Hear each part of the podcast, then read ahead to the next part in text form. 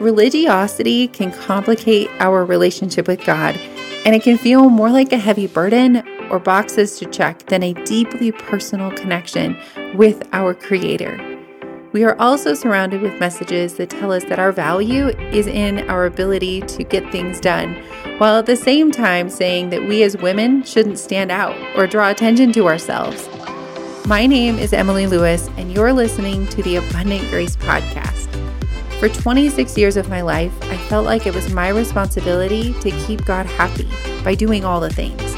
I was desperate to be good and to belong. So I exhausted myself by checking the boxes and squeezing myself into the expectations of what others and what I thought God wanted from me. But when I learned that God loves me unconditionally and with radical grace, that allowed me to let go of toxic relationships with the church and myself. Now, as a beloved daughter of God, a wife, a mom, a kids' ministry pastor, a speaker, and a worthiness coach, I am confidently living the life that God meant for me. I'm here to help you overcome beliefs that are no longer serving you so that you too can live a well rested life, ask for what you want, confidently expect to receive what you're worth, and have deep, authentic relationships with God, yourself, and others. When you are grounded in God's grace and own who He says you already are, it opens up the door for the abundant life that Jesus came to give us. I'm Emily Lewis, and I'm so glad you're here, friend. Hey there, friend. Welcome to this episode on the Abundant Grace Podcast. Thank you for being here. Thank you for hitting play. Thanks for hanging out with me. I'm excited to talk to you today about our belovedness. Why does it matter? Does it matter?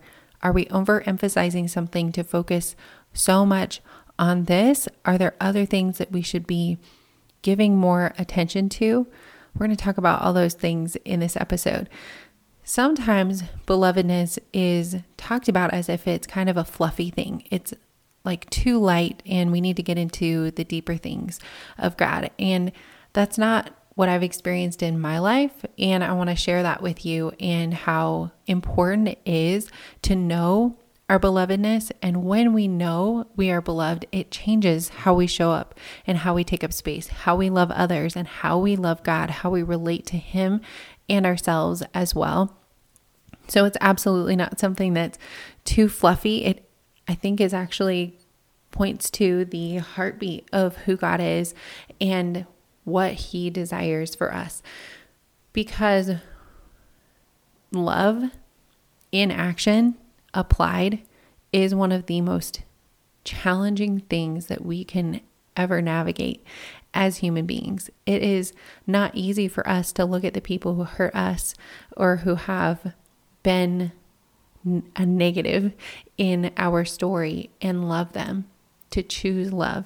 It's not natural for us to turn around and look at the people that we love the most, but we spend the most time with, that we get irritated the easiest with, to turn around and love them selflessly and kindly, even when we are feeling irritated or depleted.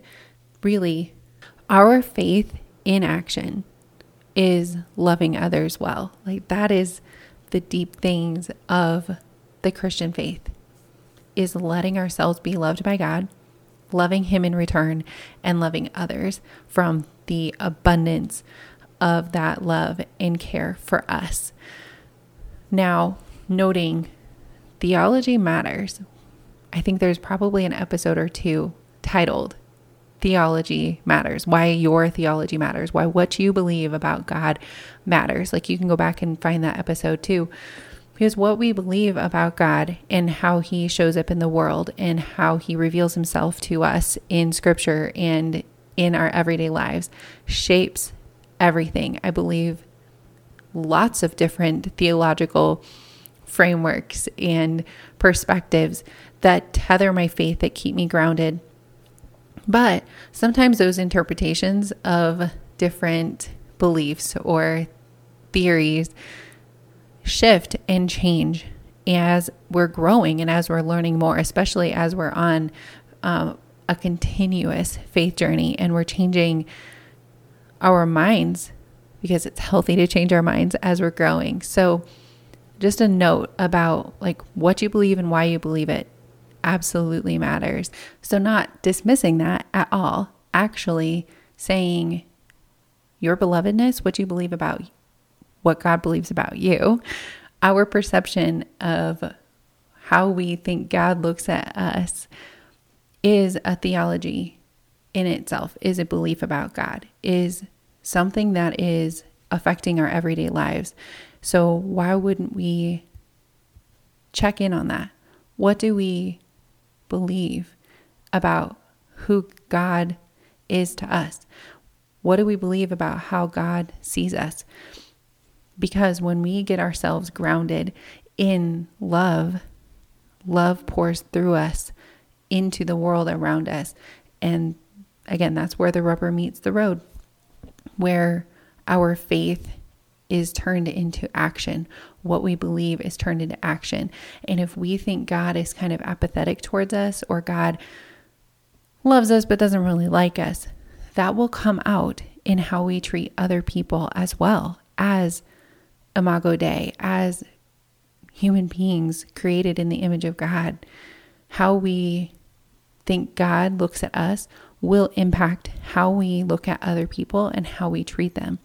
If we think God is super judgmental and harsh and just looking at all the ways that you need to be different, no wonder so many Christians are critical of other people and how they show up and take up space. You can go back and listen to last week's episode about judgment and about projection and how we apply what we believe about ourselves um, onto other people as well. So it matters how we are perceiving God look at us because it changes and shapes how we look at others. If we believe that we are beloved of God, that there is nothing that we can do that would make God love us less, and nothing we could do that would make God love us more, then we can, because we're full of that kind of love, then we can turn around and love others really well, much better than if it's this transactional thing and we always have this tally sheet going of, you know, do you deserve it today? Do I deserve it today? It becomes kind of yucky when we're getting stuck in that spot.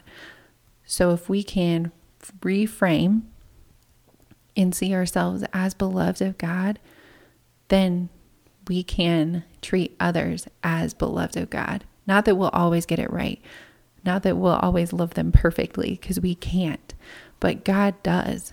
And that's incredible, an incredible example, an incredible well of love to draw from when we can look at other people and say, you know, you're you're still loved by God. And how can I how can I move forward and treat you when I know God cares about you. Now, this is definitely not ignoring people in our lives who need boundaries. This is not saying we let other people walk all over us. This is not letting abusers take advantage of us. This is our everyday interactions with people that maybe we bump shoulders with, where we stand in line with at the coffee shop, who we go to bed with every night. Like those people whom we want to be loving well, if we can have this mindset of they are beloved of God, I am beloved of God, we can let God's love guide us, and we will be well on our way to putting our faith into action, putting our feet on the ground and walking out our faith. Our belovedness has to be the foundation of where we start with our relationship with God the hardest thing for us to believe isn't that we're awful sinners. Now, different theological camps will definitely disagree with that statement, but if we start from the place of, I'm awful, I am a sinner, my core identity is that I am worthless, we end up believing that and we operate like it and we dismiss the power of God in our lives. And it's not just so much about how awful you are that God saved you and how amazing it is that God would save someone so wretched. It's more like, wow, I'm so loved and cared for, and I get to be me. God loved me, and that inspires us to love Him back and love others really well rather than dwelling on our sin and our propensity to sin and to be selfish and all the other things, be proud, and we can release those and not let them identify us if we start with our belovedness. When we focus on the wrong things, those are the things that we will be perpetuating more of. What you celebrate is what you will repeat. So if you are constantly focusing on only the negative and you're not celebrating wins or you're not recognizing who God says that you are, you are going to set yourself up to repeat those same patterns. In an episode with James Early at the beginning of the year, I think the episode came out in January or February, he talks about this as having heavenly eyes, seeing ourselves the way that God sees us. And this is so foreign to us. And this is why I would advocate and argue that this is the hardest thing for us to understand. It's not that we are so awful. That's not really the hardest thing for us to understand. When we look at a child and how they hide in shame, they are prone to hide when they lie or hide when they sneak something. Our propensity is to feel bad and to feel like we should beat ourselves up and the mental cycle inside of our head, even inside of someone who might look like they have it all together, that might look like they are arrogant. The inner dialogue is so often down on themselves, and it is hard for us to fathom the unconditional nature of God's love and acceptance for us that is why we need this reminder so much. And that is why we have to spend time focusing on who God actually says that you are. It will change and shape you when we focus on that. So, I want to talk about some of the things that it shifts and changes for us. And the first one being fear. When we are doing things motivated by is God going to be okay with me? Am I going to be okay? Are we good? We good God with God? Does he accept me? Does he love me? Is he going to turn his back on me? Is the hammer going to fall? Those kind of feelings that we have around God can keep us doing the right things. They absolutely can. They can motivate us. You can go back and find an episode on that, um, on fear and how love is a more powerful motivator. So I'm just going to spend a couple minutes on it right now. When we are spending our energy focusing on have I done enough today? Is God okay with me? Um, that only gets us so far. It's staying stuck in that place of I'm not quite enough. I am needing to do more in order to measure up. And that does not lend to our flourishing or the flourishing of those around us when we are hyper vigilant around have I done enough today? Have I accomplished enough? Is God okay with me? When we operate instead from a place of I am already loved, it lets us take the pressure off. It lets us take a deep breath and kind of a sigh of relief, saying, okay, my belonging, my standing with God is not up for grabs. This isn't going to shift or change based on what I'm doing or not doing. Now we can move forward from a grounded place instead of a scared, did I do the right thing place. Not that we aren't diligent to do what's right, not that we aren't diligent to love others well and be the hands and feet of Jesus, but we know that nothing is going to be taken away based on our performance, and then we can rest in our belovedness. When we are operating in this fear based place, sometimes it does inspire healthy action. Sometimes it does inspire the good things that we should be doing. But it can also cause us to hide from God. When we feel like we can only bring to God the things that we have put together, we only want to talk about the things that we're doing well instead of literally just falling apart and being like, God, I don't have it all together. I know you knew that, but man, I've kind of been pretending that I had it all together and I was fine. And I haven't really been letting people know that I'm falling apart and I don't have it all together. We have to be so honest with God, but it's impossible to be honest with God when it doesn't feel safe to be honest with God. Does that make sense? Like, we feel like we have to present a certain version of ourselves, like almost cleaning up before we go to the hospital. Like we kind of, we don't want to be too much of an inconvenience. We don't want to be too much. We don't want to be really known as deeply as He wants to know us and to be known, which all of that has to happen in the parts of us that we are afraid to show. That deep knowing comes from letting God into the places where we're scared of letting Him in. That's where healing and restoration comes in. When we let God into the emotions that maybe we haven't been wanting to feel or invite Him into, when we invite Him into our struggles and the things that we're navigating, that is where healing and life is born. And why reframing how we see ourselves or how we believe that God sees us is critical. This isn't fluffy. This isn't like, oh, well, yeah, after you learn these deep theological things, like go ahead and learn this other thing as well. It is critical that we start from this place of belovedness so that we can heal and let God in.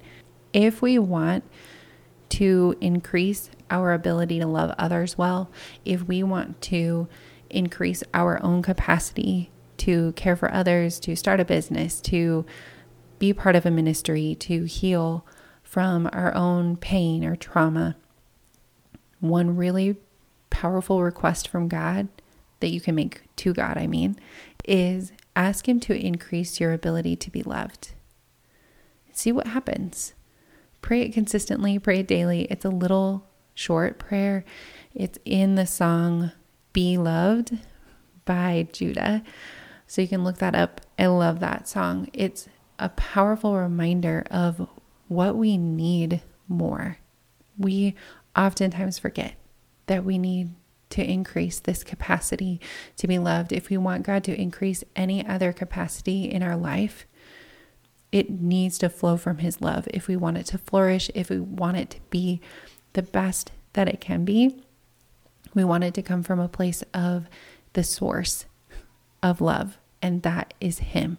So, in order to pour out more, in order to heal, in order to grow, in order to care for others, we have to ask God to increase our capacity to be loved.